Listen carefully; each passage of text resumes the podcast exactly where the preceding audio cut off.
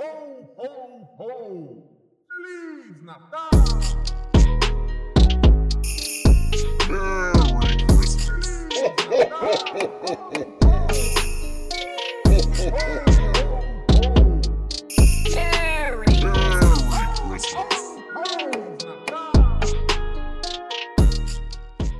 31 dias de Natal com Iradex.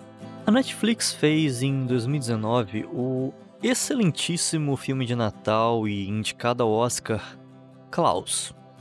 Ainda não sei se ele vai aparecer aqui em algum dos 31 dias, então já aproveito para deixar aqui a minha recomendação. Mas eu trago ele aqui porque essa é a minha melhor definição do filme de hoje. Uma continuação de Klaus que aconteceu oito anos antes.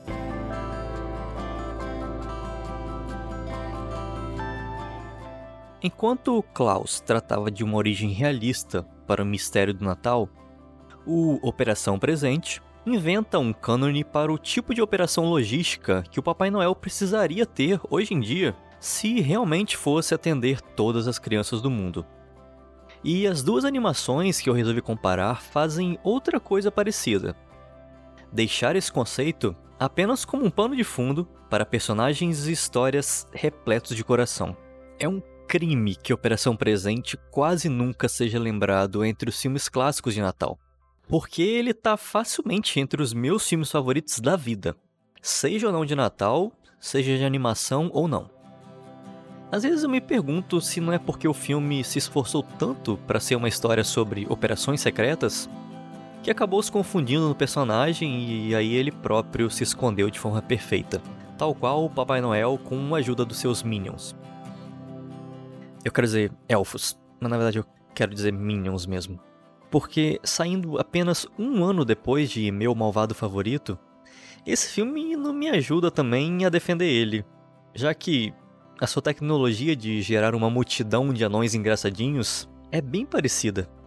Adicione a isso o fato de que a temática limita ainda mais o momento em que o meu adorado Arthur Christmas pode ser apreciado, já que, enquanto o Natal só acontece em dezembro, a maldade faz sucesso o ano todo.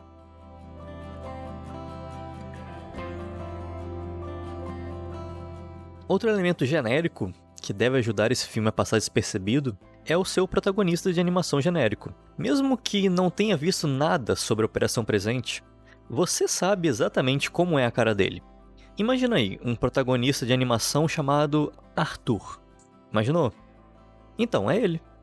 O cara é tão genérico que, naqueles memes, comparando outros personagens idênticos das animações, tipo o Ratatouille e o Tom Holland, o pobre coitado do Arthur nem é lembrado.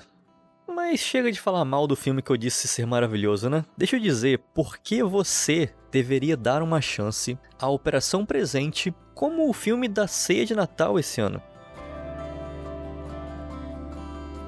A história acompanha como o Papai Noel atual e o seu filho mais velho, Steve, entregam todos os presentes do mundo antes do amanhecer do dia 25. Aí é que tá. Com toda essa estrutura militar e tecnológica, eles cometem um pequeno errinho e agora a garotinha Gwen vai ser a única criança no mundo sem presente. Essa foi a segunda vez que eu vi esse filme. E ainda assim, ele me pega de calças curtas com a quantidade de reflexões humanas que ele tira de um conceito tão bobo. Existe todo o contraste que é ver a nave espacial dessa dupla de Noéis em atividade muito parecida com o do filme Galinho Chiquiliro, em comparação com o velho trenó do Vovô Noel, que resolve mostrar como na época dele tudo era melhor. E claro, o Arthur, que dá título ao filme, caçula da família, é o nosso protagonista genérico que, cada vez que abre a boca, derrama as mais singelas mensagens emocionais sobre o verdadeiro espírito natalino.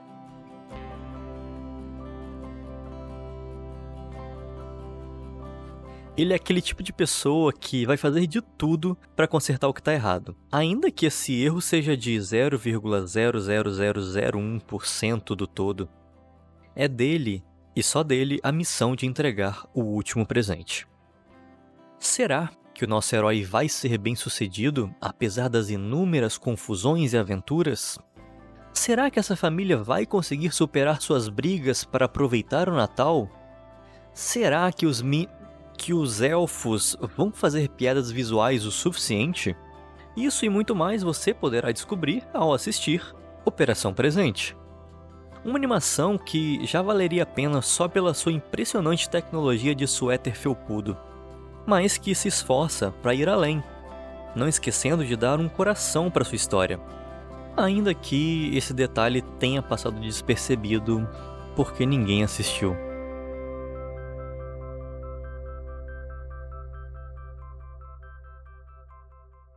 Eu sou Gabriel Pinheiro e em dezembro estou visitando um filme por dia, no clima do Natal, junto com o Iradex.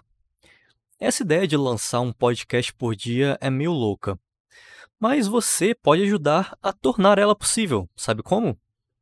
Compartilhando seus episódios favoritos nas redes sociais e avisando seus amigos que o 31 Dias de Natal já está rolando. Não esquece de assinar o feed, seja lá onde você ouve podcasts, e seguir o Iradex nas redes sociais. Se quiser me seguir também, procure por GabrielPim. A sua audiência e o seu feedback são fundamentais para esse podcast dar certo.